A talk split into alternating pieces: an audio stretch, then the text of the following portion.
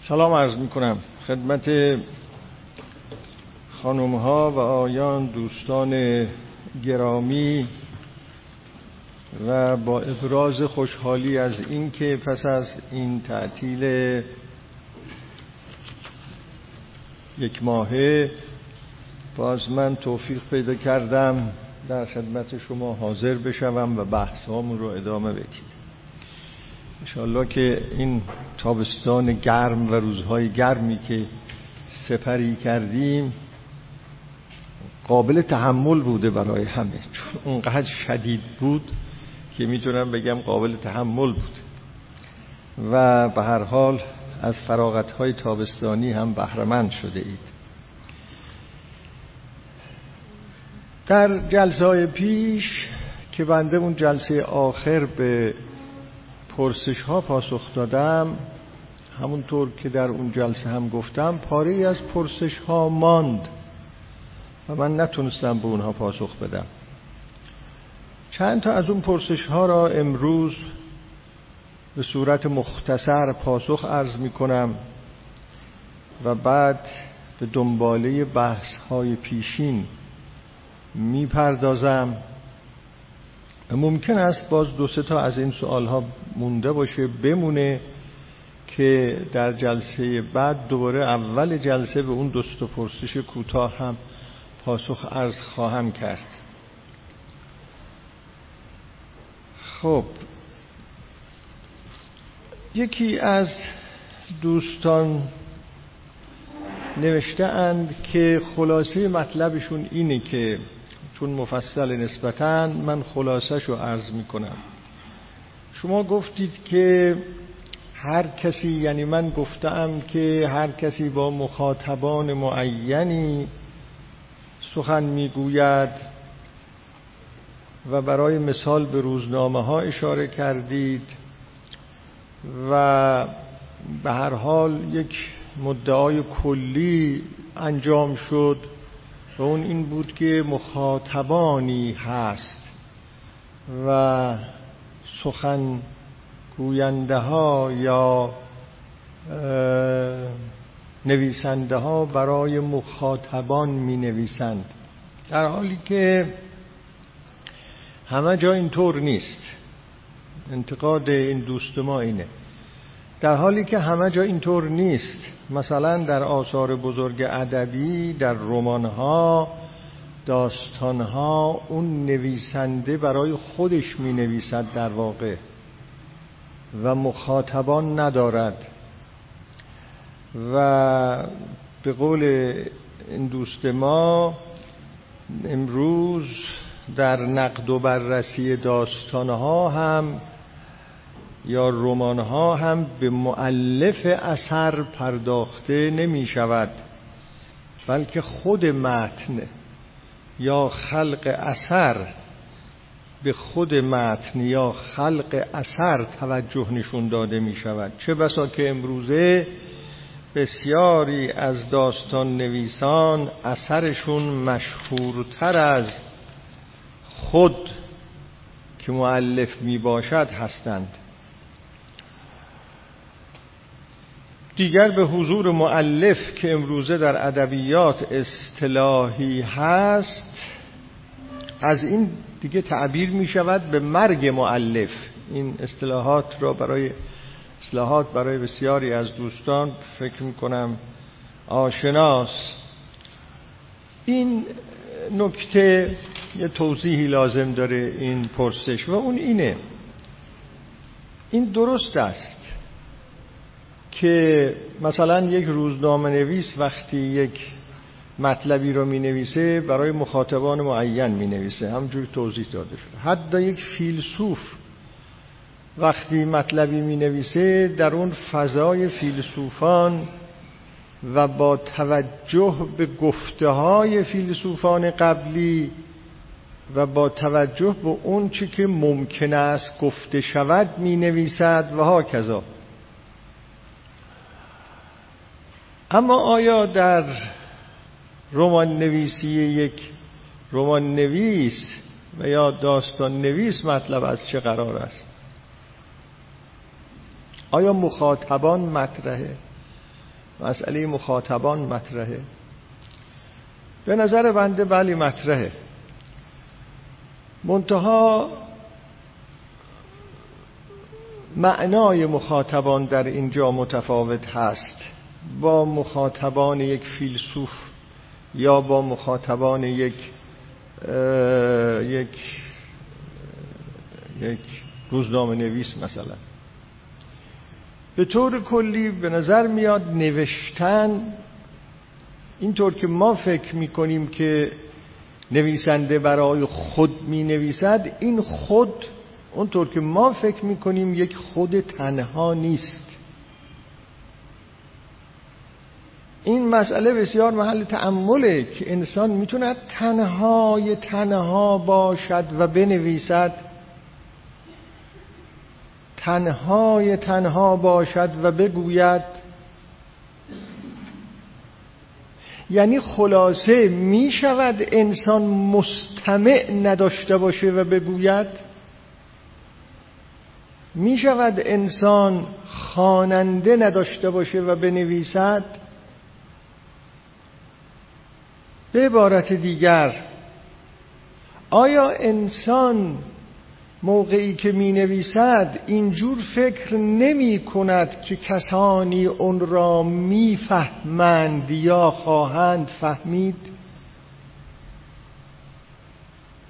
و یا موقعی که سخن می‌گوید اینطور فکر نمی کند که کسانی او را می‌فهمند یا خواهند فهمید.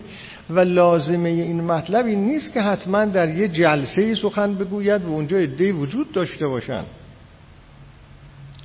یا در جلسه ای بنویسد و اعلام کند که کسانی هستند.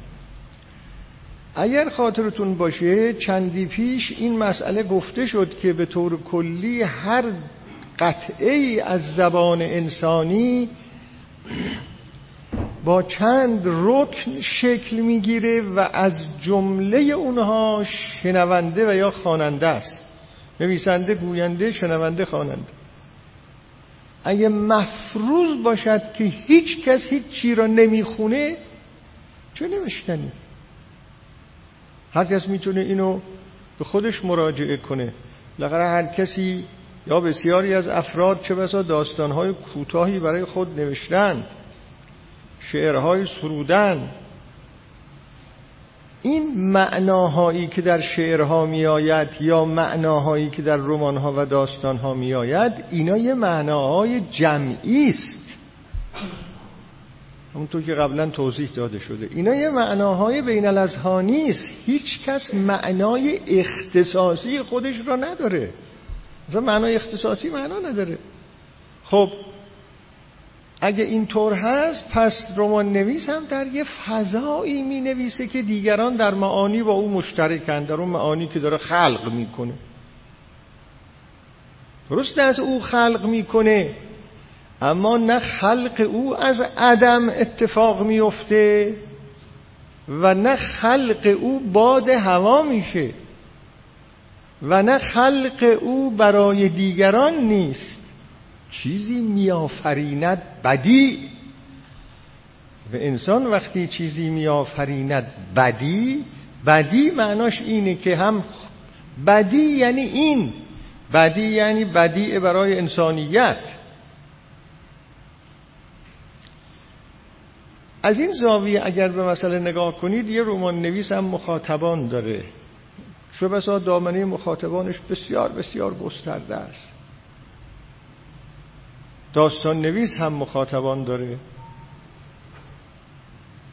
و این مخاطبان در آینده ممکنه تعدادشون خیلی بیشتر باشه تا اون موقعی که این می نویسه ما نمی توانیم مسئله مخاطب و مخاطبان را حتی از داستان نویس ها و از رمان نویس ها و خالقان آسان بزرگ نفی کنیم. چون هر کس سخنی پدید می آورد برای فهمیده شدن پدید می آورد فرضش این است که این فهمیده می شود اون که پدید میاره وقتی برای فهمیده شدن پدید میاره هزارها آدم اونجا حضور دارن. اما اینکه این داستانی که در هرمنوتیک هست که ما وقتی می‌خواهیم یک اثر هنری را یک داستان را یک رمان را تفسیر کنیم معلف اونجا چقدر حضور داره این یه مسئله دیگریه. یا معلف مرده است ما فقط خود این اثر را داریم می‌فهمیم. اصلا کاری به معلف نداریم اون یه مسئله دیگه است. اون در جای خودش در بحث هرمنوتیک ادبی گفتگو هست. این دربارش گفتگو هست. ولی به هر حال اون مربوط میشه به روش فهم به نقد و انتقاد ادبی که چجوری صورت بگیره. اما در پدید آمدن اثر ادبی داستان رمان و اینطور چیزها مخاطب حضور داره. این یه نکته است. که نکته مهمی هم بود به نظر من این دوستمون اضافه کرده و بالاخره هر کس برای هیچ هر کس با فرض هیچ کس حرف نمی‌زند خلاصه. تو انسان اصلا اینجوری نیست نمی‌تونه اینجوری باشه. نکته دیگر این است که یکی از دوستان نوشتن که اینم همونه. این دوست ما هم تقریبا همون رو نوشته منتها با یک بیان دیگری.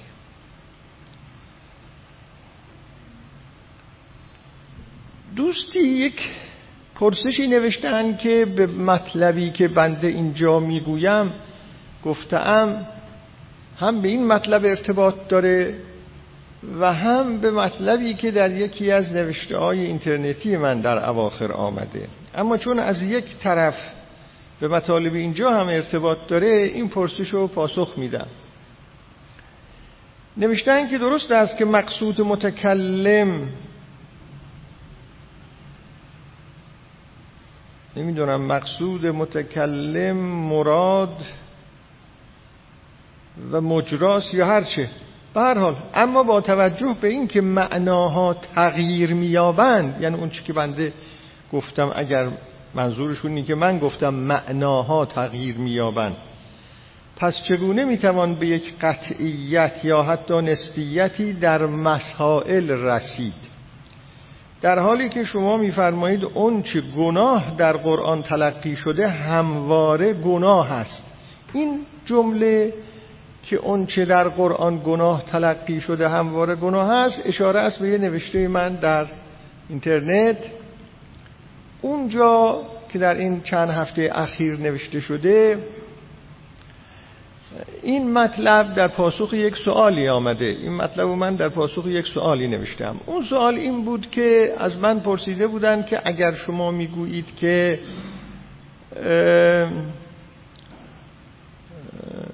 بسیاری از احکام یا احکام فقهی اجتماعی که در قرآن آمده است اینها متناسب با وضع و احوال اون زمان بوده است و مسالهی را در اون زمان تأمین می کرده است.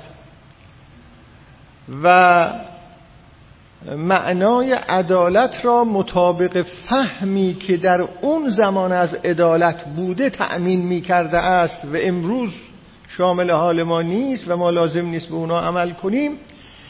پرسیده بودن که خب اگه اینطور هست پس گناه ها هم همینطور است. در قرآن اون چیزایی که گناه اعلام شده پس اونها هم اون موقع گناه بوده دیگه. حالا گناه نیستن. قتل نفس اون روز گناه بوده است دیگه. امروز گناه نیست. یه همچه سوالی کرده بودم. من در پاسخ اون پرسش نوشته بودم که لحن و کیفیت بیان اون آیات احکام اجتماعی در قرآن با لحن و کیفیت بیان گناه ها در قرآن متفاوته. و ما از خود بیان قرآن می‌فهمیم که از نظر قرآن قتل نفس همیشه گناه هست برای انسان ها قتل نفسی که مجوز نداره دیگه. همیشه حرام هست. دزدی مال مردم همیشه حرام است. و هاکذا. ما از قرآن اینجوری می‌فهمیم. اما از قرآن اینجوری نمی‌فهمیم که دست دزد همیشه باید برید. خلاصه کلام من این بود. این نکته ای که ایشون در اونجا نوشته اند این دوست ما ظاهرا اشاره به اون مطلبی که در حالی که شما میگید که در قرآن گناه برای همیشه گناه اعلام شده پس این حرف با این مطلبی که میگید که معناها متفاوت می‌شود درک ها متفاوت می‌شود چه و هیچ سخن سخن نهایی نیست. اون چیزی که در آخر اون جلسه های قبل هم گفتیم. پس این با اون منافات داره. مقتضای این حرف این است که شما بگید که اون که گناه اعلام شده همیشه گناه نیست. دوست ما را به این نکته من توجه میدم که نه. ببینید مسئله اینه. اون چه در قرآن گناه اعلام شده گناه ابدی اعلام شده همیشه گناه ابدی می‌فهمیم ما اون را. این محل تردید نیست. پس ممکنه بپرسید که کجا دیگه میشه بیشتر درباره او سخن گفت؟ اونو از نو فهمید یعنی چه؟ اینو میشه از نو فهمید که گناه یعنی چه؟ اینه گناه در برابر خدا یعنی چه؟ اینو میشه همیشه از نو فهمید. قتل نفس گناه هست برای همیشه. اما معنای گناه در برابر خدا یعنی چی؟ این است اون چیزی که دائما می‌تونیم بهش فکر کنیم. ما یه تصوری از خدا داریم و یه تصوری از گناه داریم. یا در گذشته یه تصوری از خدا وجود داشته برای عده یه تصوری هم از گناه. به راحتی می‌تونستن بگن که خب با این تصوری که ما از خدا داریم و با این تصوری که از گناه داریم گناه خدا یعنی این یعنی مثلا تخلف از امر خدا. اما کسان دیگری سوال می‌کنند که اولا آیا از خدا غیر از اون تصوری که شما دارید می‌تونیم تصور دیگری داشته باشیم؟ این محل بسیاری از بحث هاست. هزارها سال آدم ها هی تصوراتشون رو از خدا عوض می‌کنن. که من اینها را در اون سری درس های خدا راز جهان که از اینترنت و سایت من پخش میشه اونجا همین مطالب آمد. اولا این تغییر پیدا می‌کنه. فهم از خدا که خدا چیه؟ خدا کیه؟ خدا چه کار است؟ خدا چه کار می‌کنه؟ خدا چه کار نمی‌کنه؟ این این این حرفو. اینا عوض میشه بله. دوم اینکه ما بسته بندی کرده بودیم و مطلب رو تمام کرده بودیم و گفته بودیم که گناه در برابر خدا یعنی تخلف از امر خدا کسانی پیدا شدن از ما می‌پرسن امر خدا یعنی چه این از اون چیزی که دائما میشه دربارش فکر کرد. یعنی چه امر خدا؟ شاید ما هممون بارها این کلمه رو تکرار کرده ایم. شاید در ذهن همه شما این کلمه هست اما اگر از شما بپرسن امر خدا یعنی چی؟ چه جوابی می‌دهید؟ جز این که بگویید یعنی خدا دستور داده. یعنی با یه سلسله لغاتی که تقریبا با یه سلسله لغاتی که همون معنای امر را به گونه دیگر میرسانه اینو تکرار می‌کنید. این که مشکلی رو حل نمی‌کنه که. یعنی خدا دستور داده. دستور خدا یعنی چی؟ خدا آدمی زاده که دستور بده. اون چیزی که ما از امر می‌فهمیم اینه که یه کسی رئیس میشه امر می‌کنه. امرش هم این است که به آدماش ابلاغ می‌کنه که بگید پادشاه دستور داده که هر کس از این روز به بعد فلان کار رو بکنه مجازاتش می‌کنه. امر این است یعنی فرمان. امر و فرمان این است که فلان کارها باید بشود فلان کارها نشود. آیا امر خدا هم همینه؟ خدا پادشاهه که امر کنه اینجوری. شما بیاید بگید خدا مولاست همونطور که در علم اصول ازش تعبیر می شود. و اوامر خدا اوامر مولوی است. خدا مولاست یعنی چه؟ مولا کیه؟ ما به چه می‌گوییم؟ به که می‌گوییم مولا؟ این اصطلاح مولا از کجا آمده؟ مولا در برابر عبده مولا به کسی می‌گفتن که غلام داره کنیز داره به او می‌گفتن مولا. آیا خدا هم کنیز و غلام داره که بهش میگیم مولا؟ مولاست یعنی چی؟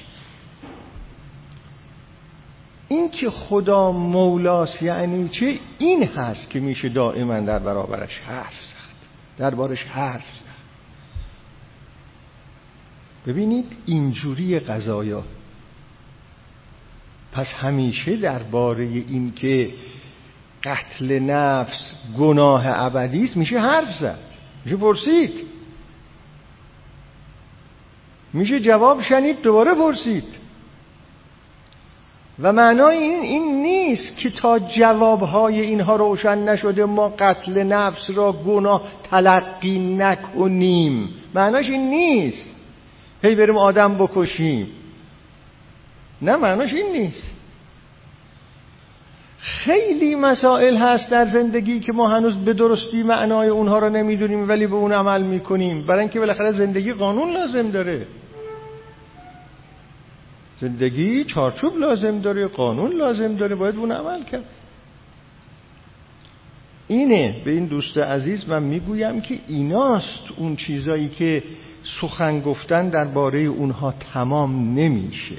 همیشه حرف همیشه حرف همیشه حرف و اگر میدون باشه و دائما درباره اینا حرف زده بشه شاید روشن بشود که اصلا امر خدا و نهی خدا به اون معناهای انسانی که در ذهن ما هست نیست.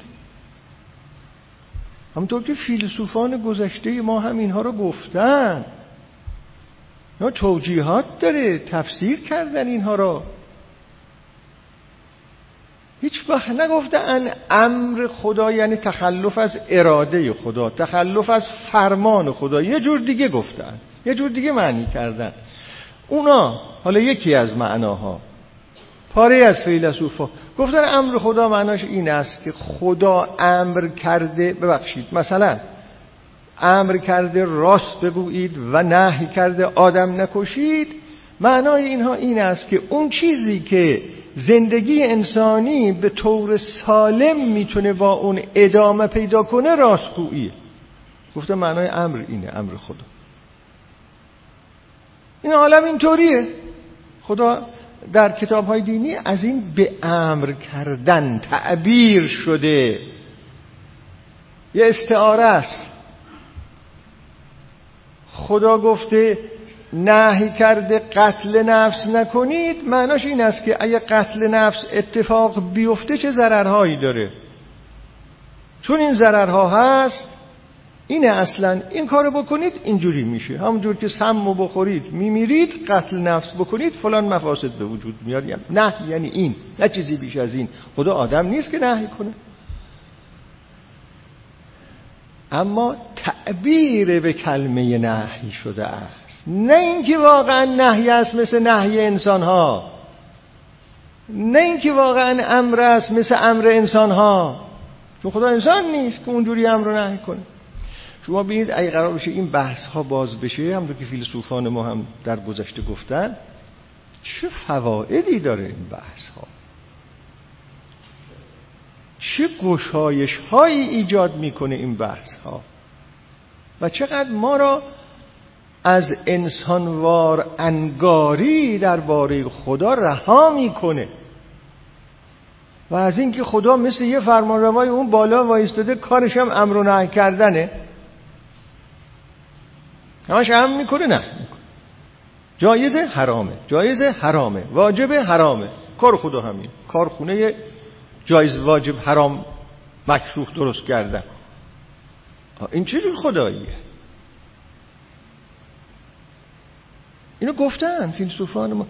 کسانی که اهل فلسفه هستن یکی از فیلسوفانی که این بحث ها رو به طور جدی دنبال کرده مرحوم آقای طباطبایی است. در همین کتاب اصول فلسفه در اشتباه نکنم در کتوم یکی از مجلداتش که این بحث های ادراکات اعتباری را مطرح کرده که امر یعنی چه نه یعنی چه رئیس یعنی چه مرعوس یعنی چه ایشون هم در اونجا همین بحث رو مطرح کرده که هم امور انسانی است. اعتباراتی است در عالم انسان. خب حالا این در آینده اگر توفیقی شد شاید وارد این بحث ها هم بشویم. بنابراین بله روشن بشود که اون چی که سخن در اونجا تمام نمی شود و هنوز مجال گفتگو هست کجاست؟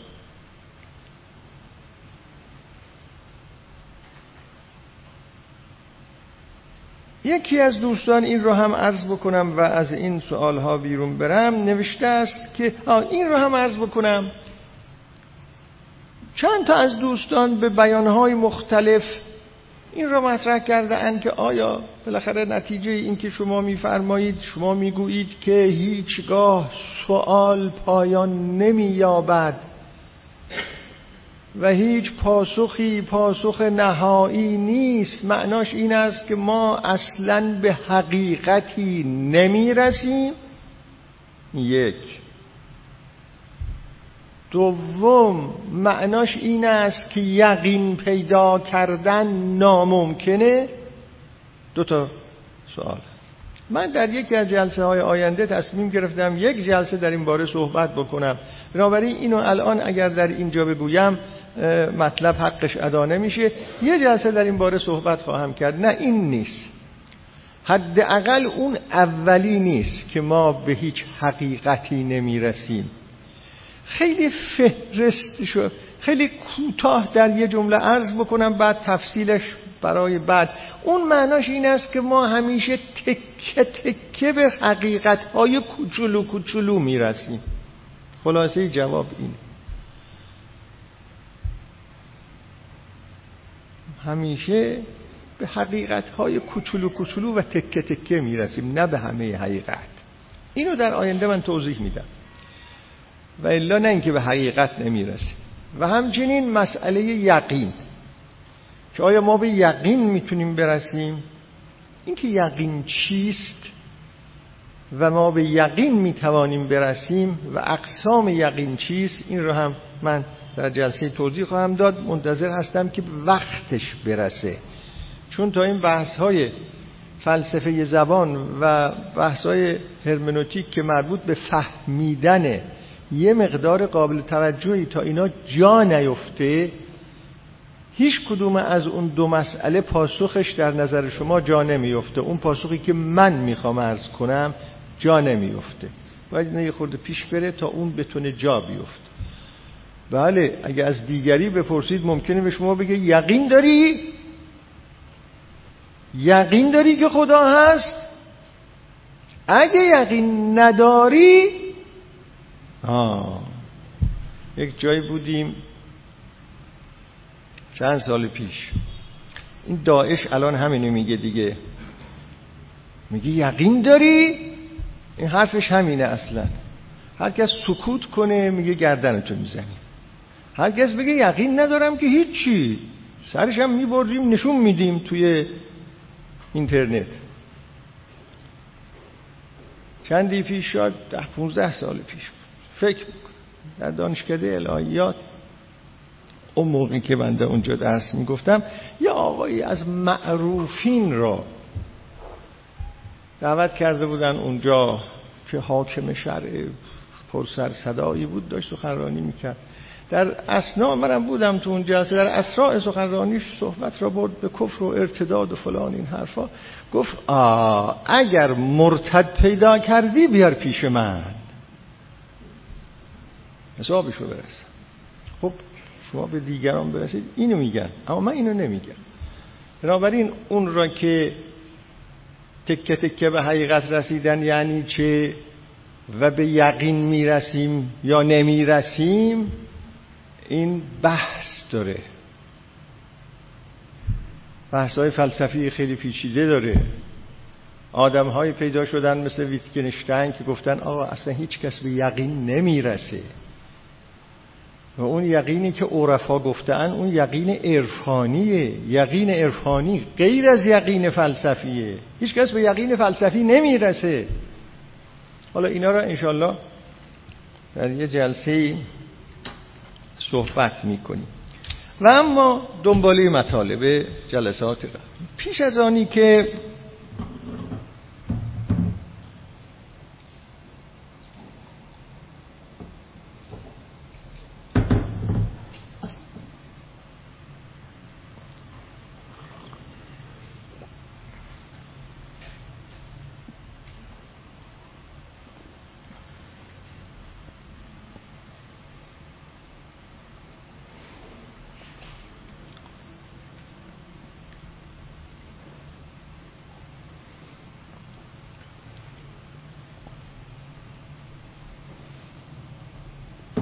بحثایی که بنده اینجا می‌کنم عده زیادی میگن اینا سست کردن باورهای مردمه. می‌دونید دیگه اینا رو میگه حتی اینو گاهی به صورت جرم می نویسن مثلا در این کیفرخواستای مصنوعی آسمان ریسمان به هم بافتن ها که درست می‌کنن برای بعضی ها تشویش از هان عمومی و سست کردن باورهای مردم. اینا سوس کردن باورهای مردم نیست. اینها رشد دادن به تفکر و تعقل انسانهای این جامعه است. اینو گفته باشم. اون باورهایی که شما اونا رو لازم دارید اون باورها همون باورهایی است که پیامبر اسلام هم با اونا مبارزه کرد. وقتی حرفاشو می‌زد به توحید دعوت می‌کرد پاسخ می‌دادن که ای بابا پدرهای ما یه چیزای دیگه گفتن. پدرهای ما یه باورهای دیگه برای ما به ارث گذاشتن. ما دنبال اون باورهاییم. گفت شما بی خود دنبال اون باورها هستید. غلط از اون باورها. ما که نباید تابع باورهای غلط مردم باشیم خب قبل از که به این بحث امروز که دنبال بحث هاست برسم چند تا بیت از مولوی براتون می‌خونم چون اون نکته های ظریفی که من در اون بحث های زبانی خواهم گفت خیلی مرتبط است با این تعبیراتی که این جلال الدین رومی در اینجا گفته و این بیت ها هم بعضیاش از خاطرم رفته بود. از یکی از دوستان که اینجا کنار هم نشسته بودیم خواهش کردم که آقا اگه این بیت ها در خاطرتون رو بنویسید و همینجا نوشت چند تاشو به من داد چون صبح نرسیدم که مراجعه کنم. اندک اندک. دیگه ها شما همتون دنبالشو می‌خواید بخونید می‌دونم. اندک اندک جمع مستان می‌رسند. اندک اندک می پرستان می‌رسند. دل نوازان ناز نازان در رهند. گل ازاران از گلستان می‌رسند. اندک اندک زین جهان هست و نیست. نیستان رفتند و هستان می‌رسند. سرخموش کردم که آمد خان غیب نک بوتان با نک یعنی اینک ظاهرا نک بوتان با آب دستان می‌رسند. خب حالا خواهید دید که ارتباط این بیت ها با اون چی که می‌خوام ارز کنم. چیست در آخر اون جلسه گذشتمون گفتم که علاوه بر ارتباط زبان با تاریخ و اجتماع زبان انسانی ارتباطی هم با زمان داره. زمان. حالا می‌خوام اونو توضیح بدم. چند ارتباط رو توضیح میدم؟ و با توضیح دادن این چند ارتباط مطلب امروز ما به پایان می‌رسه. یکی از انواع ارتباطات زبان انسانی با زمان این است که سخن گفتن یا سخن نوشتن زمان بر است. و این اون نوع خیلی ساده ارتباط هست. زمان بر است. در روند زمان به وجود می آید الان من اینجا شاید نیم ساعت دارم سخن می‌گویم و شاید نیم ساعت دیگر یا یک کمی بیشتر هم سخن بگویم. اما اون چی که نهایتا سخن من خواهد بود در این جلسه که اون رو ادا کرده ام یک ساعت یا بیشتر از یک ساعت زمان می‌برد. این یک نوع ارتباط است. تدریجی الوجود است اگر اینطوری بخوام بگویم. تدریجی الوجود است این پدیدارهای زبانی. اینجوری به وجود میاد. ارتباطش با زمان اینه. این یه نکته. و این البته ویژگی است برای زبان. و محتوای زبان. محتوای زبان یک باره به وجود نمی آید. یک باره اتفاق نمی افتد. شما اگر چند تا عنصر را بخواید با هم ترکیب کنید در آزمایشگاه شاید در لحظاتی اون ترکیب اتفاق میفته و اون تبدل شیمیایی حاصل میشه. اما زبان اینطور نیست. زمان لازم داره. یا کوتاه یا بلند تا زبان پدیدار شود. این که عرض می کنم تا زبان پدیدار شود شما اینو توجه بفرمایید که من الان در عرض این یک ساعت که سخن می‌گویم ممکنه هزار تا جمله بگویم.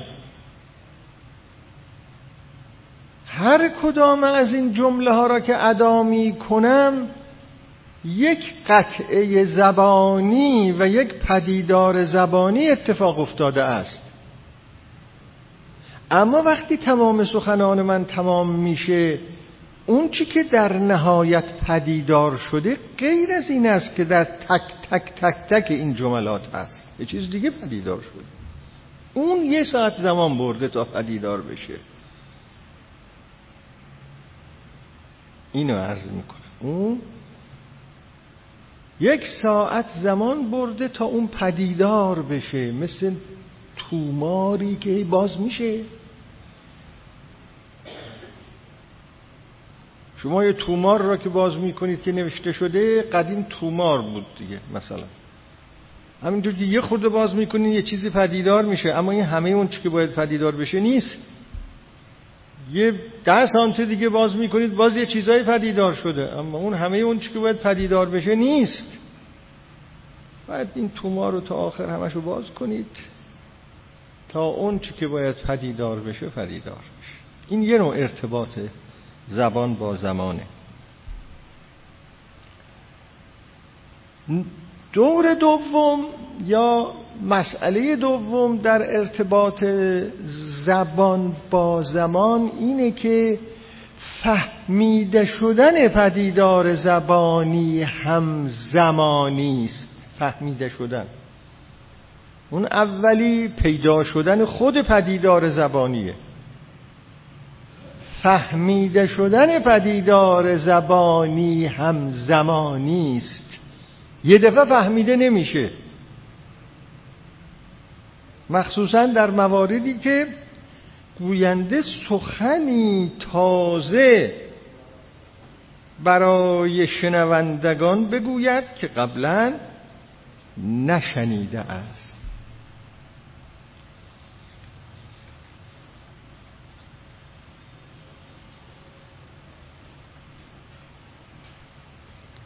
الان ما داریم در اینجا حرف می‌زنیم.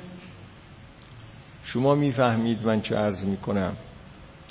آیا این فهمیده شدن اینطور نیست که من همین جور که به تدریج دارم حرف می‌زنم شما هم به تدریج می‌فهمید؟ آیا اینطور نیست که همونطور که این پدیدار زمانی سخن یک ساعته من در طول زمان به تدریج پیدا میشه. اون فهمی هم که شما از این حاصل می‌کنید در طول زمان به تدریج حاصل میشه. قطعا اینطوره. پس از این زاویه هم زبان امر زمانی است. هم از لحاظ پدیدار شدن و هم از لحاظ فهمیده شدن. به همین جهت هست که اگر سخن در وسط قطع بشود به دلیلی به یک عامل قصری معلوم نمیشه طرف چی می‌خواست بگه. بسیاری از اوقات اگر قطع بشود اصلا معلوم نمیشه طرف چی می‌خواست بگه.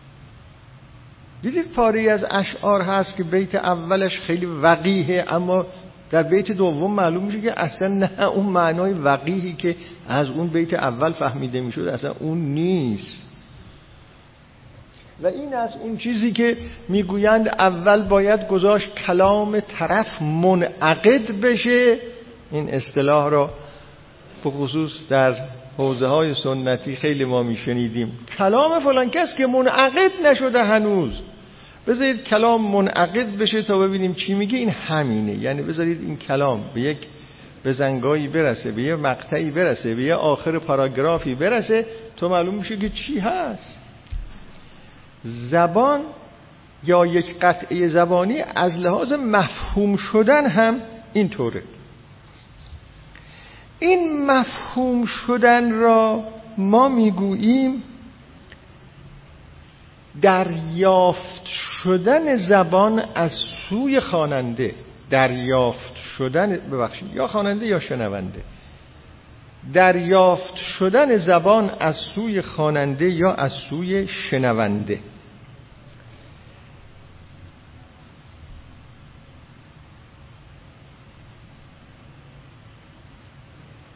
این داستان خیلی دقیقه. می‌خوام بیشتر توضیح بدم. این که من گفتم همینطور که شما در اینجا سخنان بنده را میشنوید به تدریج این فهم براتون اتفاق میفته شاید در ذهنتون بیاد که خب پس پس از آنی که این یک ساعت ات...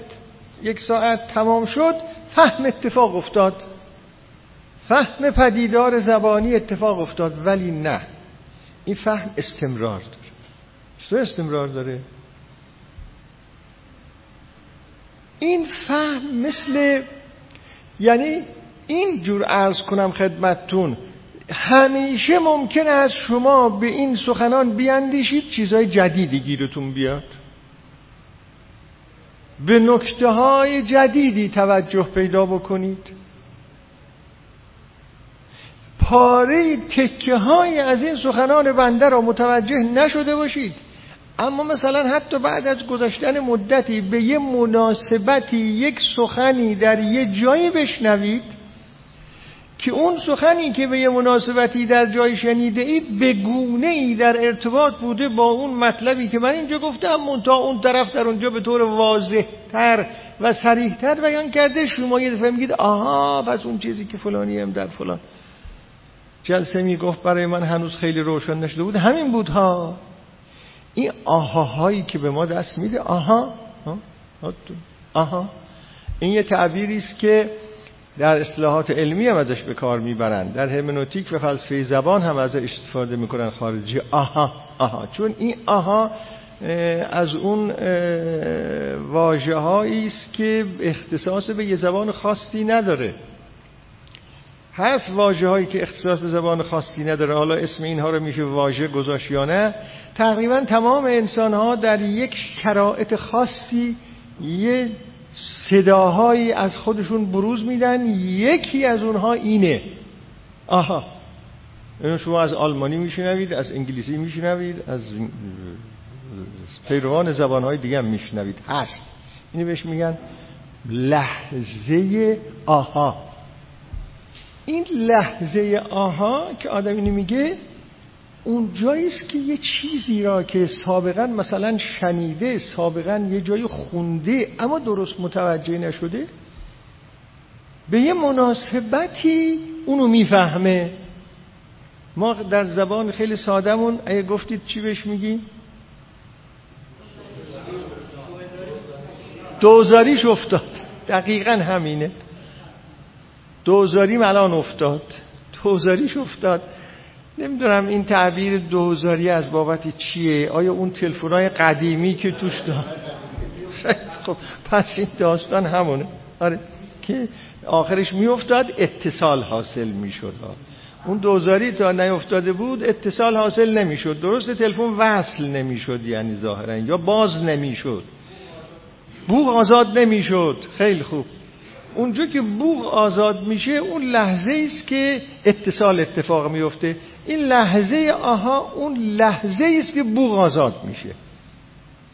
آدم میره اون چیزی را که خیلی هم علاقه داشته چه بزا بفهمه یه دفعه انتقال پیدا می‌کنه. این یعنی چی؟ این معناش این است که فهم بسیاری از سخنها و فهم بسیاری از نوشته ها اصلا اینجوریه. ممکنه یه خوردش یه جا, یه جا فهمیده بشه.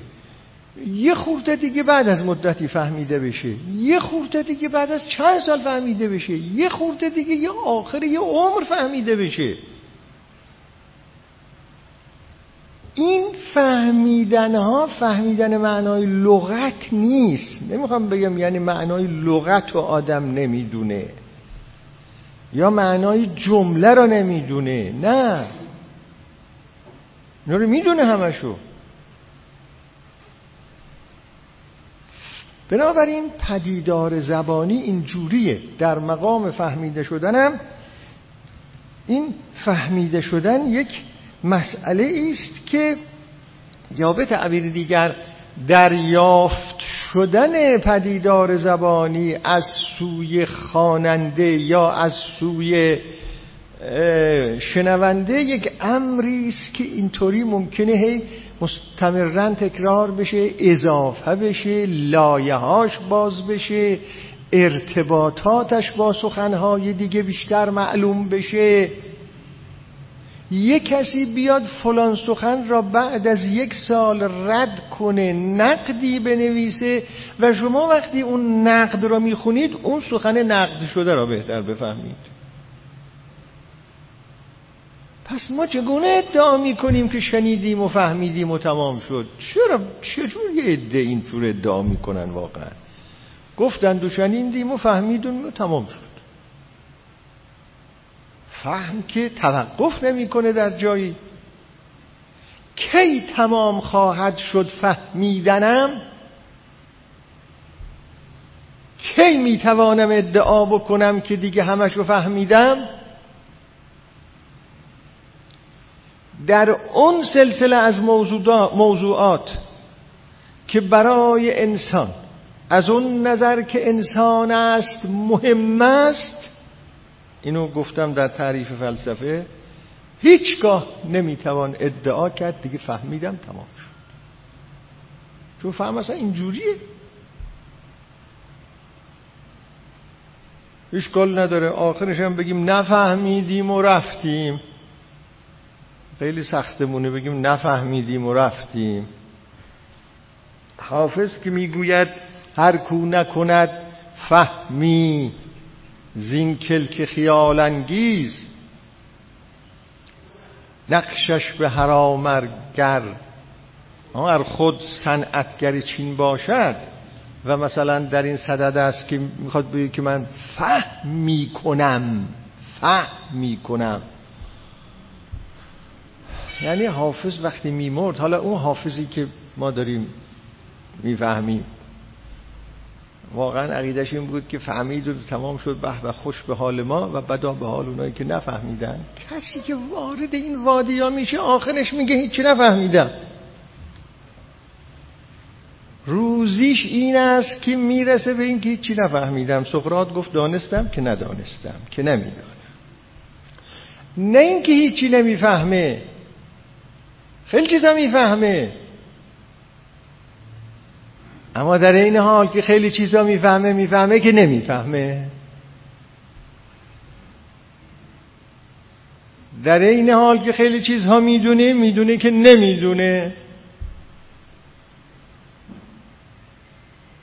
یعنی انقا شکار کس نشود. دام بازگیر شکار نمیشه کرد. اما میشه به شکارش رفت. اون کار ما این است که هی بریم به شکارش. اما شکار نمیشه. کار ما اینه. نریم به شکارش پوچ پوچ! کار همه آدم های فیلسوفان بزرگ دنیا عرفای بزرگ دنیا به شکار رفتنه. هی میرم به شکار. اما شکاری گیرشون نمیاد الا شکارهای خیلی خیلی خیلی جزئی. خب. عرض به حضورتون یه مثال مثلا بزنم. فرض بفرمایید که در قرآن کریم یک آیه هست. الا به ذکر الله تطمئن القلوب. این آیه آیه معروفی هم هست. قلب های انسان ها با یاد خدا اطمینان پیدا می‌کنه. خب این واجه های این آیه دونه دونه معناش معلومه. جمله هم معناش معلومه. اما فهمی که از این اتفاق میفته چطور؟ با نام خدا با یاد خدا قلبها اطمینان پیدا می‌کنه. ممکنه یه آدمی یک عمر شهست ساله هفتاد ساله مشغول فهمیدن همین باشه. یواش یواش بفهمه که این یعنی چی؟ این حرف یعنی چی؟ سی سال طول بکش. چل سال طول بکش. شست سال طول بکش. آخرش بعد از آنی که به هر دری زد پای هر کلاسی نشست مثلا هر عویسه ای را به گشودنش پرداخت و هیچی گیرش نیامد یواش یواش به درون خودش مراجعه کنه. یعنی یواش یواش خودش رو کشف بکنه.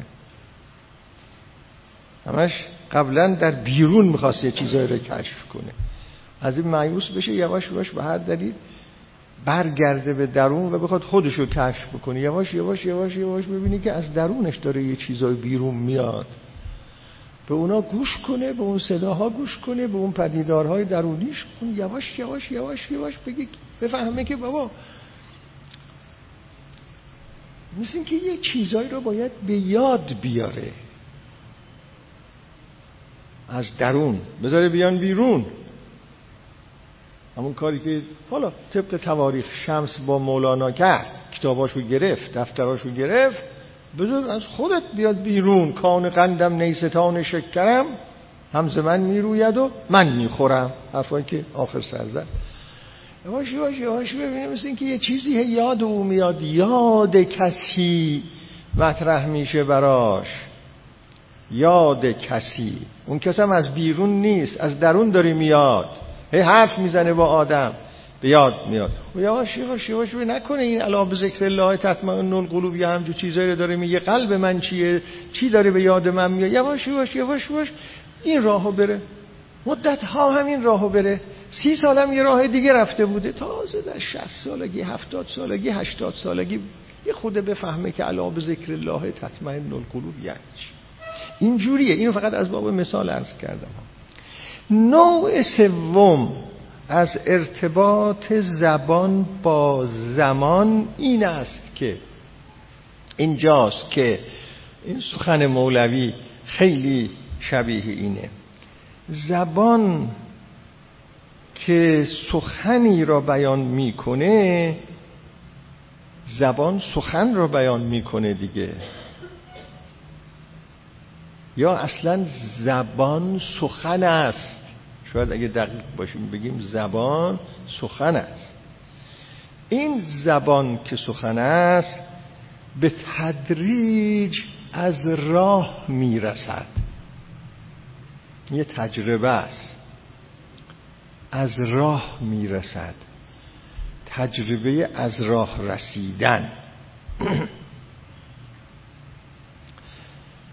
این زبان چیزی که از راه می‌رسه. سخن چیزی است که از راه می‌رسه. و این غیر از اون دو تا مسئله اوله. این چه از راه می‌رسه. یه مثال برای شما عرض بکنم.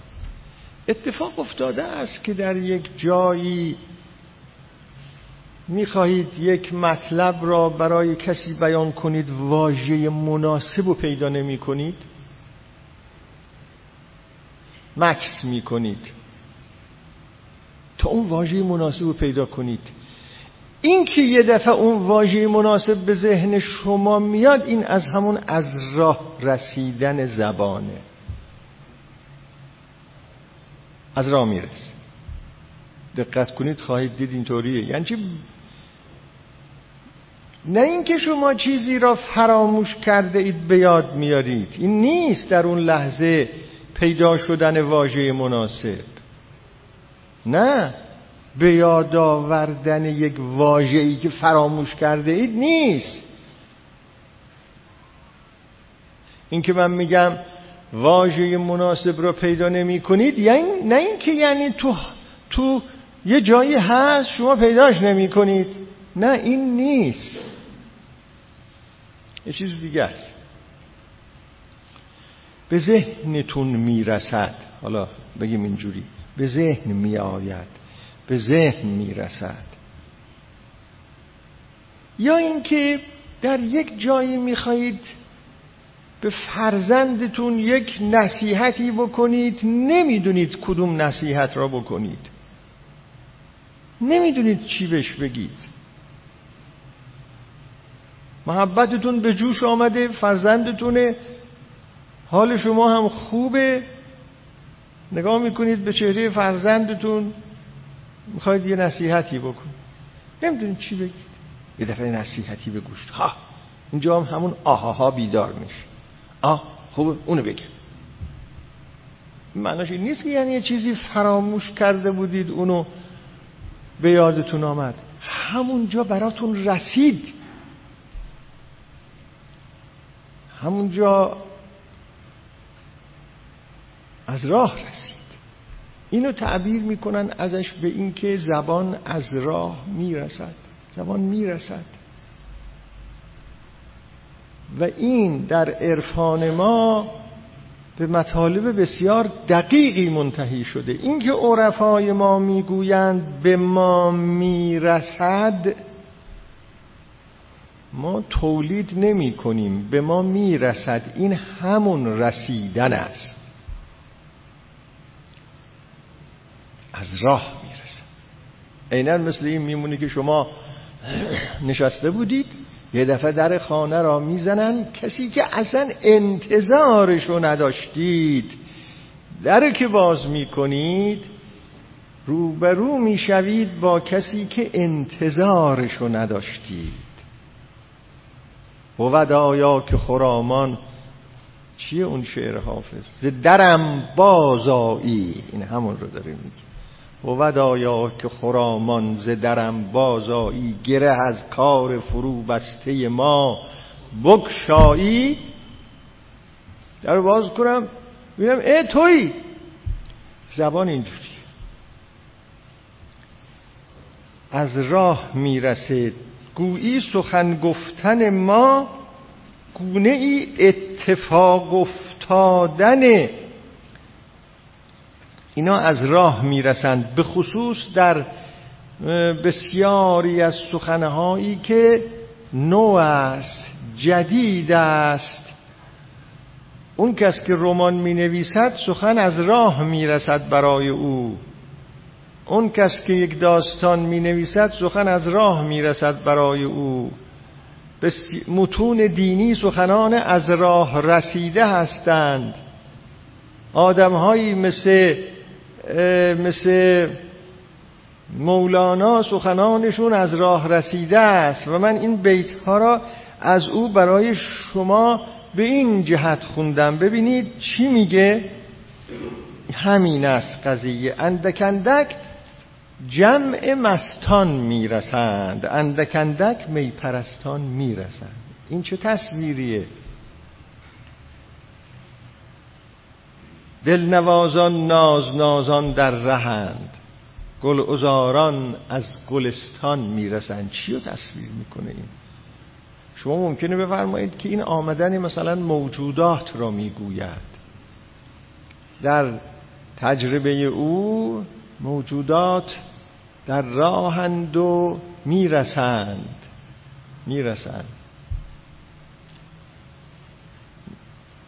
اندکندک زین جهان هست و نیست نیستان رفتند و هستان می‌رسند. نیستان میرند هستان می‌رسند. نمیگه موجود می‌شوند این تعبیرات بیهوده نیست. می‌رسند. لطف این ابیات در اینه تجربهش اینه که دارن می‌رسند او اگر پیدایش موجودات را میگه صبح که از خواب بیدار میشه نو. عالم نو است برای او برای عرفا عالم نو است همیشه. اینو میگن دیگه نو است. صبح که از خواب بیدار میشه یه عالم جدید داره. در این عالم جدید مسافرهای جدید را می‌بینه که دارن از راه می‌رسن. هر کسی بار و بنش را می‌گذارد. می‌رسن. این نیستان رفتند و هستان می‌رسند و رفته ها هم می‌روند. ببینید رفته ها هم میرن اونایی که میمیرن می‌روند. نمیمیرند. می‌روند. این مسئله. نابودی در کار نیست که در منطق اونها میرن. نیستان رفتند و می‌رسند شما اگه در هندوستان این تجربه برای خیلی قویه که پیدایش موجودات و نابودی موجودات آمدن موجودات و رفتن موجوداته این تجربه در اونجا خیلی قوی است. این داستان رود گنگ و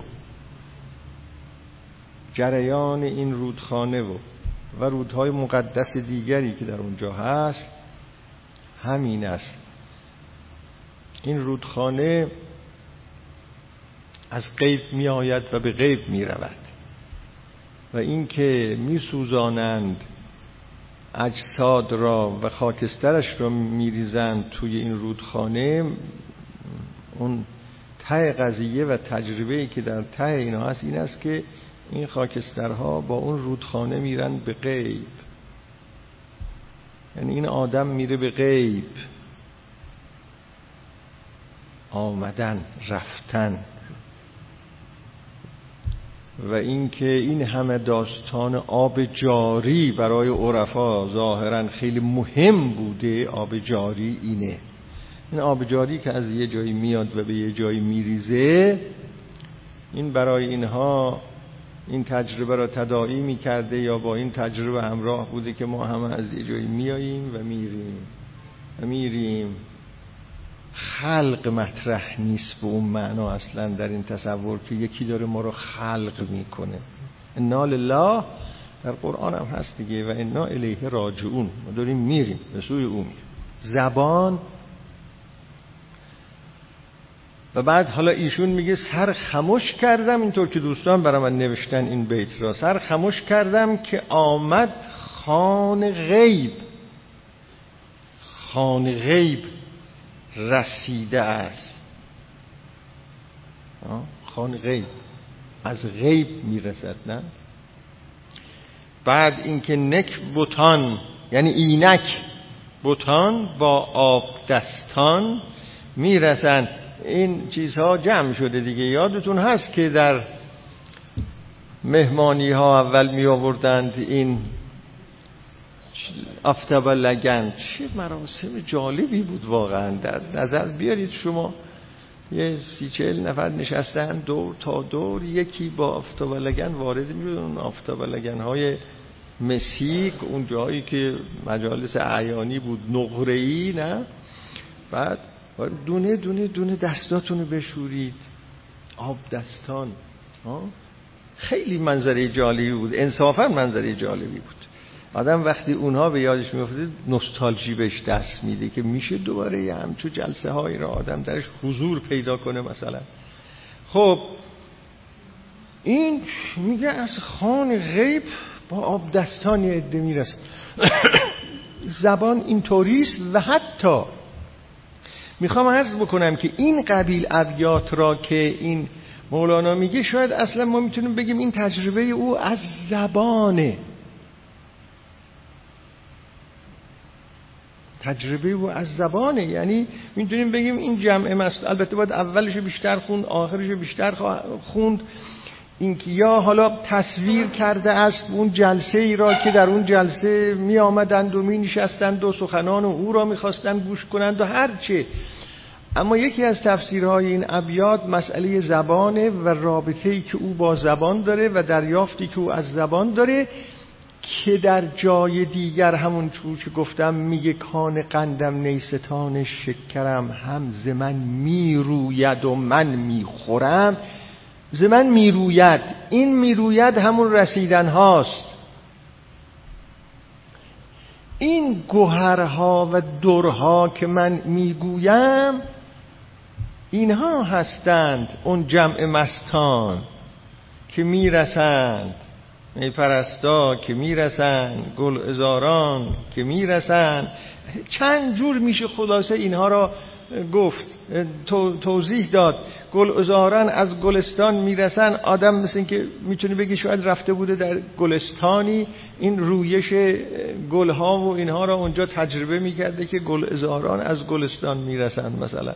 انواع اقسام چیزها را میشه گفت. به هر حال این هم یک بعدی است از زبان که این جور زبان ها و الا اینکه حالا عرض کردم اینجا یه لیوان آب هست یا اینکه نمی‌دونم پارچ پر از آب است اینو نمیگم. می‌رسد.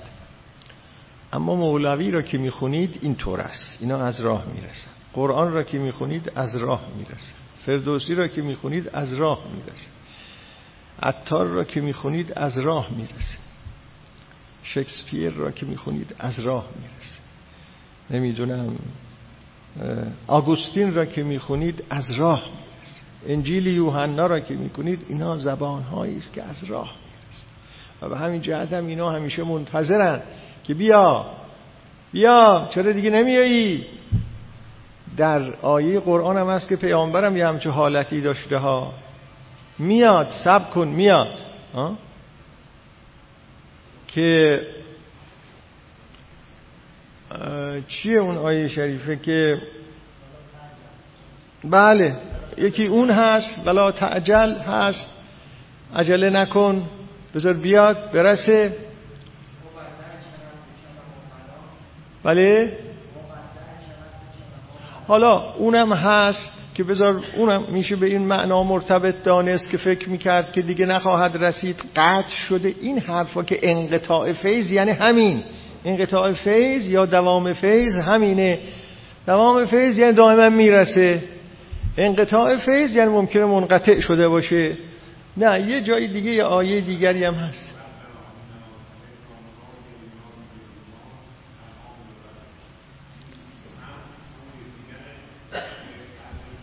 بله اینم هست. درسته. اون رو هم میشه اینجوری فهمید. به هر حال آیاتی هست که در مورد پیامبر اکرم هم همینجور بوده. چون اینم همینطوره. انبیاء خدا هم بله اینها را میشه به یه معناهای مرتبط کرد. خب و عرض به حضورتون که یک این جور سخنها همیشه تازن اون وقت. یکی از آخرین مسائلی که در اینجا عرض بکنم اینه که اینهایی که می‌رسن این از راه رسیدن سخن و از راه رسیدن زبان اینها همه تازه بدیعا تکرار درشون نیست. شما نفرمایید که خب ممکنه برای بعضی ها این اتفاقات بیفته. بسیار خوب. من نمیگم همه سخنها اینطور هست که. در سخنها اینا هم هست. پس ما می‌تونیم اینو به حساب سخن بنویسیم. زبان اینجوری هم هست. می‌تونیم به حساب زبان بنویسیم. سخن این گونه هم هست. ما اینو میگیم. اگه بخوایم یه قضاوتی بکنیم درباره زبان انسانی نمی‌تونیم فقط اینجوری بگیم که به یک قسمت از اون مشخصات و ویژگی ها که در زبان انسانی و سخن انسانی می‌بینیم اشاره کنیم فقط. نه. باید این زبان انسانی را در کلیتش در نظر بگیریم. در انواع گوناگونش در نظر بگیریم ببینیم چه چیزهایی هست به چه چیزهایی برمیخوریم. وقتی در کلیتش در نظر می‌گیریم به یه چنین چیزهایی برمیخوریم. سخنهای نو. سخنهایی که کهنه نیست. سخنهایی که بدیعه یعنی درست در همون لحظه بدیعه نه گوشی اون را شنیده و نه زبانی اون را گفته تا حالا. اینها. نه زبانی اون را تا حالا گفته نه گوشی اون را تا حالا شنیده. بکره بکره بدیع بدیع. این. اینجوری این, این یکی از خصوصیات زبان انسان است. در تعریف نعمتهای بهشتی هست که ولا نعمت های اونجا هست که نه کسی شنیده نه کسی دیده نه تعبیرهای اینجوری داریم. این نعمت ها از طریق زبان اینجا برای یک ادعی هست. اینا هست. منکر هم اگه یه روزی می‌گفتن اینجور نیست با تحقیقات عمیقی که الان در باب زمان انجام شده معترفن فلاسفه زبان به اینها. و به جایی رسیده است که دیگه این جور تعبیرات را به خصوص به پاره از تعبیرات را این جور انسانهای بزرگ کرده اند اسم اینها را گذاشتن متافورهای قوی و متافورهای ابداعی. متافور یعنی استعاره. نه استعاره در اون درسایی که ما خوندیم به معنای استعمال در مجاز و کنایه و اینها ها. نه. در معنای جدیدش. و می‌گویند کسانی که با این زبانها سخن می‌گویند اینها زبان جدید میآفرینند. نه اینکه در چارچوب زبان گذشته سخن می‌گویند زبان جدید میآورند. این مقاله 14 و 15 قرائت نبوی از جهان را که در اینترنت هست اگر مطالعه بفرمایید اونجا من اینا رو آوردم. معتقدم که قرآن یه زبان جدید بود به این معنا. زبان استعاره جدید بود به این معنا. خب کتاب می نویسه آدمی مثل پاول ریکور اسم کتابش رو می‌ذاره مت... لبن دیگه متافور. استعاره زنده. استعاره که را میره. زنده است. یعنی چه زنده است؟ یعنی حرکت می‌کنه. جنب و جوش داره. تغییر شکل میده. هی معناهای جدید از خود ظاهر می‌کنه. این جور سخنها.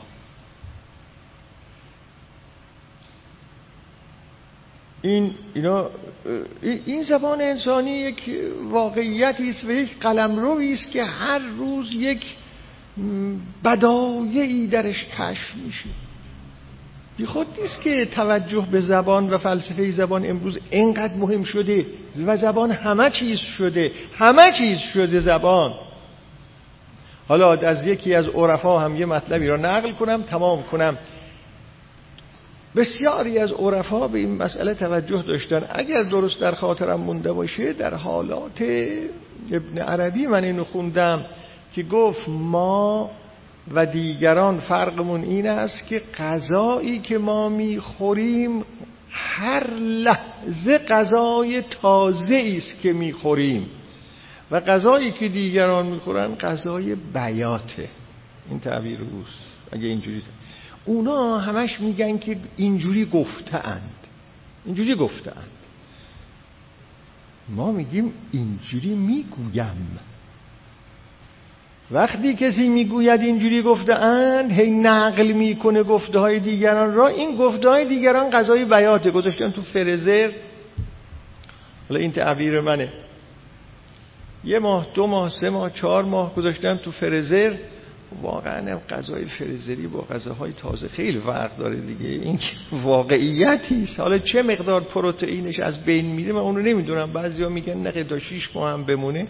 از بین نمیره باید از پزشک از آقایون دکترا پرسید اما ما تجربتا می‌بینیم مثل که طعمها خیلی فرق می‌کنه. طعمش ممکنه پروتئینش فرق نکنه. اون میگه که اونا غذاهای فرز شده است. دیگران غذاهای فرز شده می‌خورن. ما با این تجربه های جدیدی که پیدا می‌کنیم همیشه غذای تازه می‌خوریم. این تعبیر یکی از عرفای بزرگه. این قضای تازه ای که به اونها می‌رسه همون رسیدن سخنهای جدیده. تجربه هایی که به عرفا می‌رسه همون سخنه. چیزی غیر از سخن نیست. عرض به حضورتون و اما نوع چهارم که از ارتباط با زمان. حالا این هم ارتباطش با زمان اینجوری بود که از راه می‌رسه. دیگه اینم یه امر زمانی است. از راه می‌رسه. ارتباط چهارم که امروز دیگه به توضیحش نمی‌پردازم زبان یک لحظه گفتگو درش مطرحه. لحظه گفتگو لحظه هم امر زمانیه. اجازه بدید دیگه این بمونه برای جلسه آینده. انشاءالله از اینجا شروع می‌کنیم ادامه میدیم بقیه بحثای زبان را. بلکه سعی کنم در چهار یا پنج جلسه این بحثای زبانی را یعنی این سنخ بحثای زبانی را که من شروع کردم تمام کنم و برسم به مسئله فهمیدن که بحثای هرمنوتیکی ماست. و اینو من چند بار عرض کردم این یک گونه نگاه به زبانی که من برای شما تشریح می کنم در این جلسات یا یک نوع روی کرد فلسفی به زبانی که من دارم برای شما تشریح می کنم روی کردهای دیگری در فلسفه زبان هست در جای خودش. بالاخره هر کسی نمی‌تونه همه چیز رو بگه که ما فعلا اینو دنبال کردیم و این معتقدم که چون این حرف ها از نگاه تجربی و ملموس به زبان انسانی شروع شده. این گونه تفلسف درباره زبان ما اینا رو فعلا لازم داریم. خب. بنابراین در این جلسه چهارده روز دیگه چه تاریخی است؟ سهشنبه. ببخشید. پنج شنبه نه سهشنبه. بیست شهریور. همینطوره؟ بیست شهریور پنج شنبه بیست شهریور تعطیل که نیست ظاهرا. بسیار انشاءالله پنج شنبه بیست شهریور در خدمتتون هستم. همتون به خدا میسپارم. خدا حافظ.